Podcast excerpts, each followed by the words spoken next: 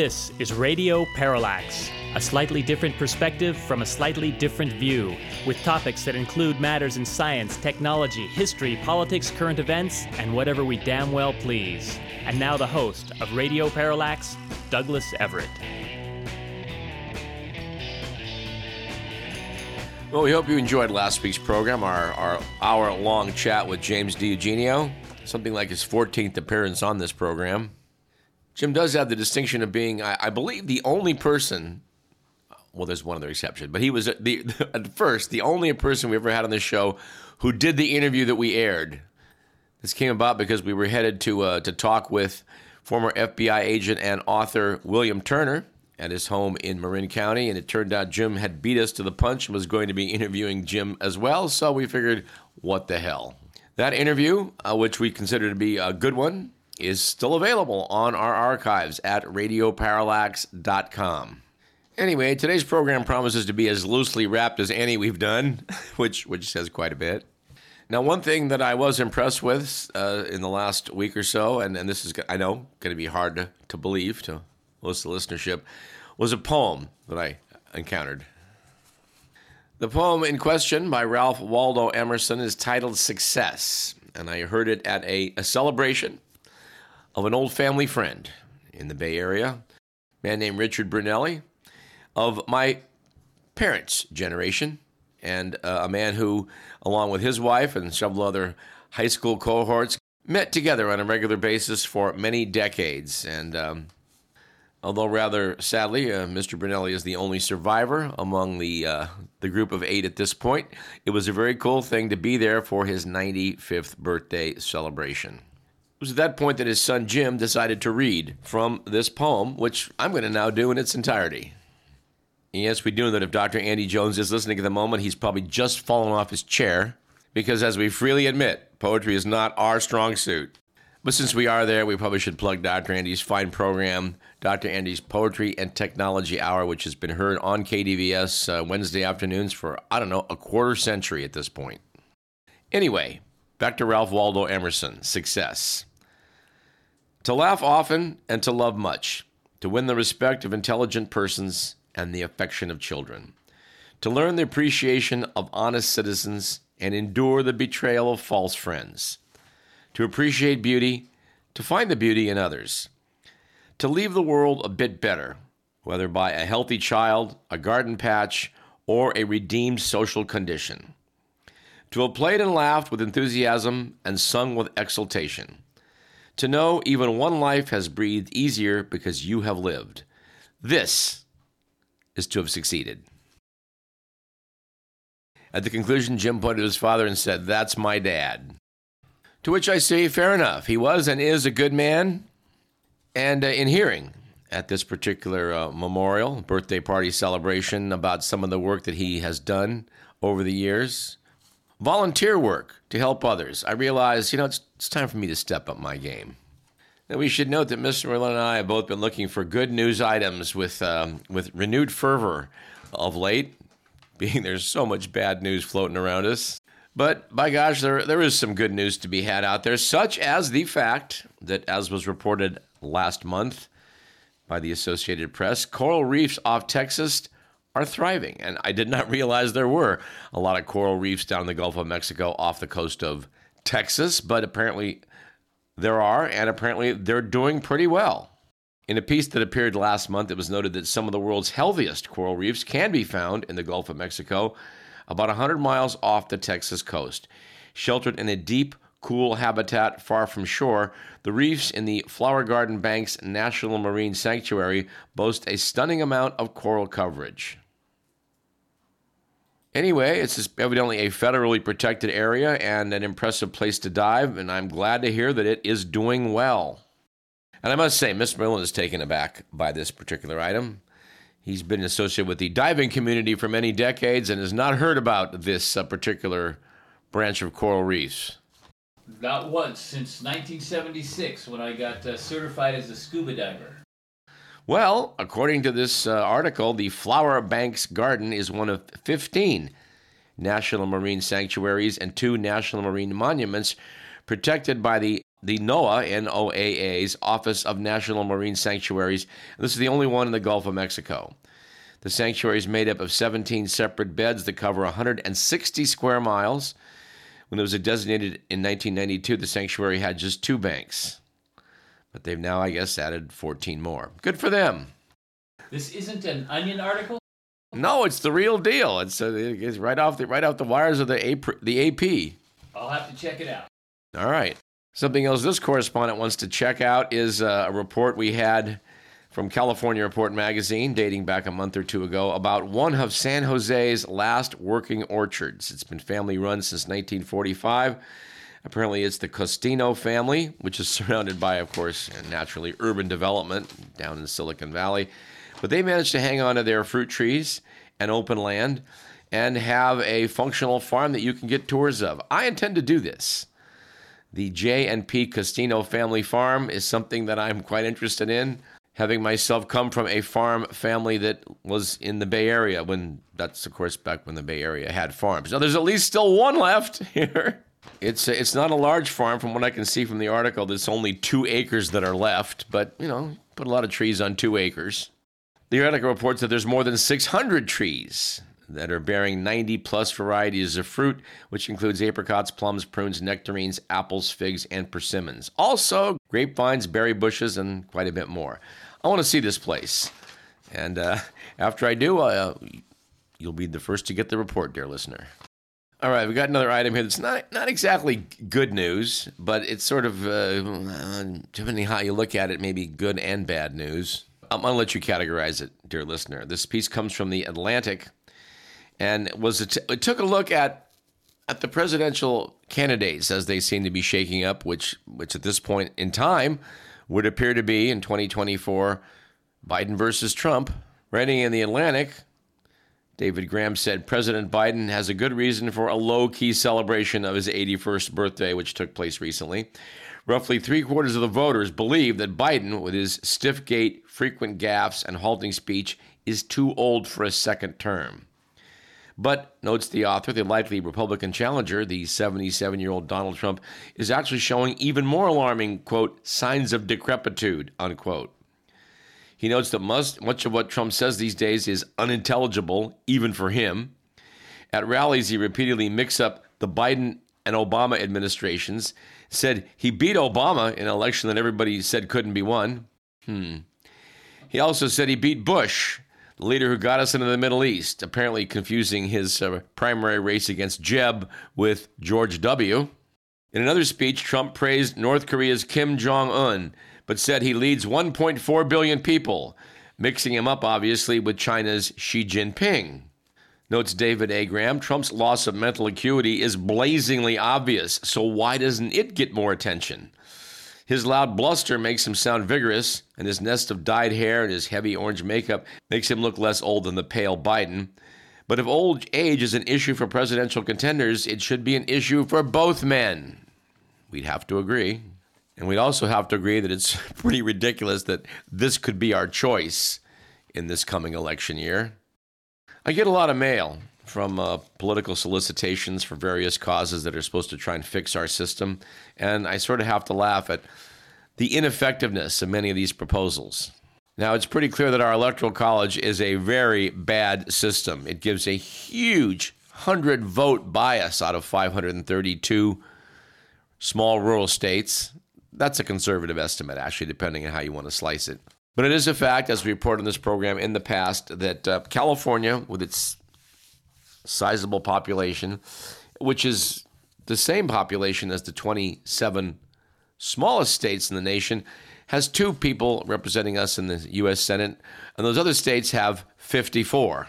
Because of the way the game is rigged, you don't get as much bang for your buck if you're a California voter trying to translate your opinion into the Electoral College.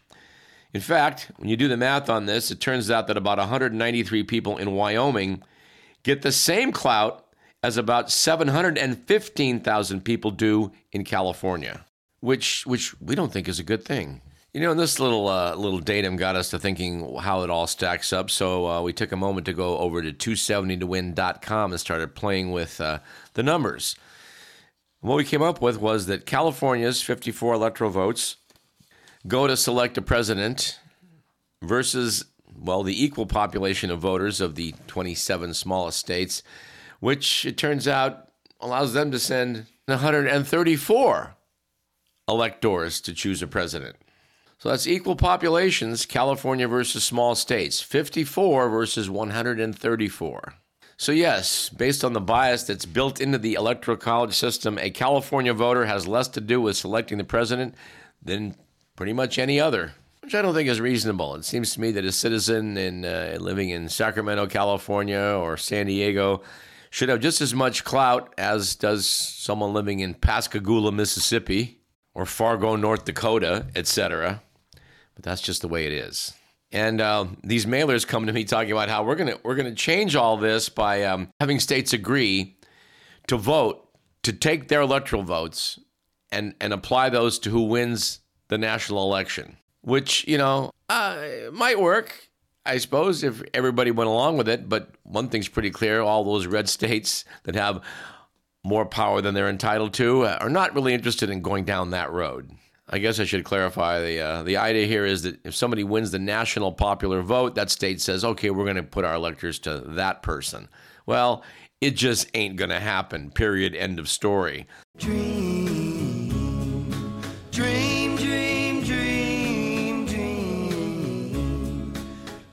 Yeah, dreams are nice. Pipe dreams are nice, but um, you know sh- we shouldn't get too wrapped up in, in some of these silly ideas. Now, we would be in favor of a constitutional amendment that would fix this and go to a direct vote, but well, it doesn't seem like that's really got the ball rolling in any direction. So I think we're stuck, at least for the time being. And you know, we really did dodge a bullet with that idea of uh, the the independent state legislatures not quite getting the stamp of approval some feared it might from the Supreme Court. If that had gone through, this election really wouldn't matter. At least people going to the polls wouldn't really matter. I think it was Joseph Stalin that once pointed out that uh, the person who votes has no power. The person that counts the votes, now, he's got power. I don't know. We're starting to get a little bit negativey, Mr. McMillan. Let's let's reverse that. Not if you like Stalin, we're not getting negative. Well, that's that's true. And then when you say that, I just it just takes me back to a time when I was in college, traveling in Mexico with very little money, finding myself many years ago in the town of Cabo San Lucas, which at that time I believe had three hotels. And fate placed me in the company of some fellow Americans who it turned out were labor organizers from San Diego. We got to talking about their curious line of work, and they did let slip that they were dedicated Stalinists. Yes, not Marxists, not communists. They were that special breed known as Stalinists and were freely admitting of it. And being the kind of person I am, I couldn't resist throwing the name Trotsky out at them, which resulted in a, oh, Trotsky, oh, yeah, he was a revision, oh, yeah, blah, blah, blah, blah, blah, blah. Trotsky was a terrible person, blah, blah, blah. I think, although I don't remember this specifically, but I, I think they fell short of endorsing Trotsky's assassination by Stalin, but, you know, I can't be 100% sure. And because this is a, a truly free-form show today, I'm, I'm not going to resist the temptation to take uh, the assassination of Trotsky and, and run with it. Now, as you students of history may or may not know, Leon Trotsky, who lost the battle for power in the wake of Lenin's death in the USSR to Joseph Stalin, wound up having to flee the country and uh, live in exile in Mexico City, where Stalin sent assassins to rub him out. And I'm sorry, I just can't help but uh, take a dive into uh, a book titled The 50 Worst Films of All Time and How They Got That Way. This goes back to the 1970s. This book inspired the whole bad film genre, I guess you'd say, where you celebrate truly bad movies, things like Plan 9 from Outer Space. But uh, in case you were unaware, there was a movie made in 1972 featuring no less than Richard Burton titled The Assassination of Trotsky as you might well imagine from its inclusion in this volume, it's it's not regarded as a good movie, and is is actually so bad it's something of a milestone. I'm not sure I can do uh, justice to to this book uh, via radio because the pictures in it are just fall down funny. I'll try and describe them here. In the text, they mention that this film, which features Richard Burton playing Leon Trotsky, they said it's hard to believe that anyone could compete with the great Burton in terms of a ludicrous performance But in this film, Alain Delon nearly outdoes the master. He portrays Trotsky's maniacal assassin with so much twitching and eye rolling that the audience in the screening we witnessed began to laugh and snicker every time Delon appeared on screen. Now, it's a matter of historical record that the assassination of the Bolshevik leader was carried out using an ice axe. In my favorite photo caption of this section, it shows the actor Alain Delon described as dressed in his best assassin suit. And yes, he does have on a pork pie hat and dark shades, and is carrying over his shoulder an ice axe. Said the writers of this book, the assassin prepares to enter Trotsky's heavily guarded compound. His appearance fails to arouse suspicion, and he is given free entry. Sure, who wouldn't need an ice axe in Mexico City?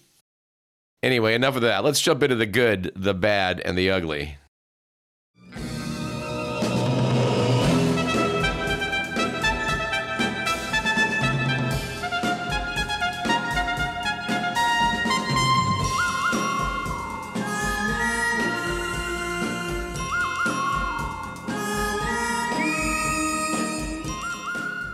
Going to the Week magazine, it was a good week recently for AI. Now, in this program, we've been very critical of AI and we'll continue to do so in the future, no doubt. But I have to say, I'm impressed by this particular development being cited, which is the people at Frito Lay apparently have decided to employ AI powered technology. And as a result, the Doritos subdivision has released Doritos Silent this is an AI powered app that will remove the sound of crunching potato chips from online voice chats, also Zoom or any phone calls that use headphones. The lead developer of this breakthrough, someone named Dylan Flashbaugh, was quoted as saying, I think it's going to have an impact. Now, we do have to confess here at Radio Parallax, we were unaware of the burden that chomping down on potato chips was creating to various Zoom calls and voice chats. Apparently, we've spent way too much time focusing on things like global warming. But boy, people producing AI-powered apps like this, we uh, we certainly salute you in our own way. Which which I think in this case may involve a one-fingered salute, but that's another story. You know, in fact, if we kind of back up into that that poem by Emerson and talk about how if to know that even one life is breathed easier because you've lived, I'm I, I'm I'm not sure that this this this applies. But then, as always, dear listener, you're the ultimate judge. But you know, let, let's test this a bit. Now, see, if we'd had this AI powered app, we'd have been able to scrub that right out of the broadcast. At any rate, moving right along, we would note that according to the week, it was a bad week last week for national security. After a group of self described, quote, gay furry hackers, unquote, breached the system of the Idaho National Laboratory, which is one of the nation's largest nuclear labs, and they threatened to release employee data unless researchers start working on creating what's described as real life mutant cat girls. Now, there aren't too many things that we're absolutely certain of on this program, but we are going to go on record as stating that we think the creating of real life mutant cat girls will not be a step forward. And no, we have no idea what they mean by that phrase and probably think it's best if we just keep it that way. And uh, it was an ugly week, we'd have to say, a week or two ago for privilege with the news that the owner of the Indianapolis Colts NFL team, Jim Irsay, blamed his 2014 drunk driving arrest on racial and economic profiling said the 64 year old rich white billionaire, I'm prejudiced against because I'm a rich white billionaire. If I'm just the average guy down the block, you're not pulling me in. Well, Mr. Irsay, I'd have to say that depends on how drunk you were driving. Because we're pretty sure if you're weaving across lines on the interstate, it doesn't really matter that you are the, the average guy down the block. No, you're, you're, you're, you're going to the pokey. Now, we've talked a bit about uh, AI and its potential to be an invention that's going to do mankind a great deal of, uh, uh, what's the word I'm looking for? Well, I guess you just say one, one big giant good news, bad news joke. Yes, it's undeniable if your Zoom talk is being plagued by the sound of crunching potato chips. AI will provide solutions. But we're not quite up yet on this situation and what happened to Sam Altman and how he was fired and how he was brought back and all these machinations that are going on over at uh, OpenAI. Something's afoot over there. There, there was this rumor that we mentioned in this program a while back that there was some sort of major breakthrough in AI that's uh, causing waves and not being talked about openly. And we don't know the story on this yet, but we're going to try and find out. The Atlantic noted that for the past year, there's been a widening rift at OpenAI. On one side, there are the accelerationists, like Altman, who want to speed ahead with development and commercializing generative AI systems. And on the other hand, there's the doomers, including ex members of the board, who worry about AI's potential to cause catastrophic harm, everything from mass unemployment to the birth of an all powerful artificial general intelligence that might snuff out humankind on a whim. Writing on CNN.com, Jill Filipovic said, What we're talking about here is a field of research that's up there with the atomic bomb and its destructive potential. How can we take anything on trust? And you know, I, I just happened to watch the, a movie that was, uh, I guess, from the 1990s Fat Man and Little Boy. Stars um, Paul Newman as General Leslie Groves, the director of the Manhattan Project. Not a bad movie. It certainly delves at length in the relationship between General Groves and Robert Oppenheimer. And no, I've not seen the three hour uh, recent movie about Oppenheimer, and neither has Mr. Merlin, but we're going to try and take that in.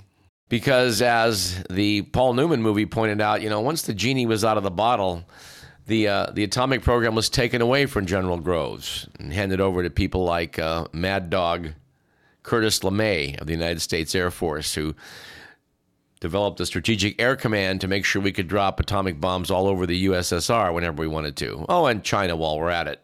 Anyway, Jill Filipovic said that uh, the chaos at OpenAI has highlighted the insanity of leaving AI's safe development to a handful of secretive, feuding tech executives especially when many of these bigwigs, including Sam Altman, acutely understand just how quickly these machines could develop the capacity to annihilate us. And here's something I didn't know. Sam Altman's home is a prepper's paradise. He's loaded it with guns, antibiotics, water, batteries, and gas masks from the Israeli Defense Forces, according to the New Yorker. So, yeah, it would seem that he's looking to the future with a, a little bit of paranoia perhaps justifiable paranoia. And as is often the case, we need a little more data on this. We're gonna we're gonna try and find it. And um, speaking of the Israeli Defense Forces, we're not going to talk too much about the ongoing uh, human tragedy that is the war in Gaza, which is still being portrayed in the press as a war between Israel and Hamas. Well, the death toll now has climbed. Uh, last check, I think, passing 14,000, headed for 17, something like that. In retaliation for the 1,400 lives lost when Hamas did attack, so it's it's it's it's 10 to one now and going up. And I think all I want to say is that, that I'm pretty sure that uh, the 14,000 people dead were not all Hamas fighters. Okay. So at this point, it isn't really a war between Israel and Hamas so much as a war between Israel and Gaza. I'm also looking at um, a photograph that was taken in the wake of the attack. This is supposedly the caption on the photo describes it as vehicles destroyed by Hamas during the October 7th attack on Israel. They're collected in a field near the Israeli border. Well, to look at these, I don't know, 60 or so automobiles that are all just burned down to the frames, I just have to express some skepticism that that came about from a Hamas attack. This looks like the results of an airstrike. And in fact, Gaza does not have an air force. There's also some photos being circulated showing whole city blocks being blown apart from air attacks. And I must say, I find this uh, hard to think of in any other terms than war crimes at this point. We do think that Israel is likely to be about as lucky at selectively removing Hamas from the scene as the, the U.S. was from selectively removing Islamic fundamentalists from Iraq. It's going to be a long struggle with limited success with no end in sight, and um, we just pray they can find a way to end this thing sooner rather than later. And speaking of trying to end a bad situation, I stumbled upon a book in a uh, a book exchange in Marin County. It was titled "Hitler Must Die." And it told the true stories of the numerous efforts that were made to rid the world of Adolf Hitler. I was not really fully aware of the degree to which a lot of people in Germany opposed Hitler and tried to kill him. Unfortunately, they did not succeed. Anyway, not finished with it. When I when I am, I'll I'll I think try and talk a bit about it because it's it's an intriguing notion that um, there was a surprising amount of opposition to Hitler in, in Germany, and yet uh, they were shunted aside by a um, a ruthless minority. Something we need to keep in mind as we look to the future. And closer to home and infinitely more frivolous, we have the fact that, and Mr. Millen, you are not to play music to accompany this piece. Okay? Here's the story. The soft rock alleged duo of Hall and Oates is at odds. Apparently, Daryl Hall, 77, and John Oates, 75, are locked in a legal battle that last week saw Hall secure a restraining order against his longtime bandmate and musical collaborator. Apparently, the specifics of the Nashville based lawsuit are sealed, but Hall is reportedly trying to stop Oates from selling his share of a joint venture that may hold some publishing rights to the duo's back catalog. Hall has taken to disparaging Oates despite performing with him as recently as 2022. He said a week or two ago, he's, he's my business partner, not my creative partner. Here's something I did not know Archie Comics is a huge hit in India. And apparently, if you're on Netflix, you'll be able to check out the fact that uh, uh, there's a new Bollywood style musical about the teens of Riverdale. The movie's Riverdale is set in a town in India circa 1964, where Archie and the rest of the gang are living the teenage dream before a hotel development threatens to destroy their favorite park. We're going to have to check this one out. I don't want to speak for him, but I know Mr. Millen is keen to see the Indian portrayal of Jughead and Reggie. Yeah, do you imagine they changed the names? I don't know. Maybe Rajiv for Reggie and Jugdish? maybe for Jughead. I don't know. Yeah, I don't know. We'll, we'll, have to, we'll have to look into this. And speaking of movies, there's a book out now by a man named Matt Singer uh, titled Opposable Thumbs How Siskel and Ebert Changed Movies Forever. And, you know, it's a very sad thing to uh, realize we, we got nothing like Gene Siskel and Roger Ebert uh, reviewing movies for us because, boy, I think we need movie reviews more than ever right about now. I would really like to know how uh, everything, everywhere, all at once would have fared in the hands of Ebert and Siskel. Well, maybe AI can help us out with that. Well, it's it's funny you say that because uh, it turns out that Google's AI chat box is now apparently going to watch and summarize YouTube videos for you, according to TechCrunch. Evidently, Bard already has the ability to analyze YouTube videos to help improve your search, but now you can ask directly about the content of a video and have it pull out answers or add information. Well, it's, it's almost as if you were talking to a human. Anyway, we're quite positive that none of that's going to duplicate uh, the, the, the on screen chemistry of, of Ebert and Siskel. Um, it was noted by the author of this book that something that was clear from the beginning of, of uh, at the movies was that the two guys really didn't like each other very much. Noted the reviewer that made for compelling television, giving the show an irresistible frisson. And yeah, I had to look up what frisson means too. What does it mean? Well, for you non francophones, it apparently means a sudden strong feeling of excitement or fear, a thrill. So it's nice to know a lot of people listening to this program no doubt experience a good deal of frisson. We hope so anyway. This might be a very good time to take a break. Let's let's do that. You're listening to Radio Parallax.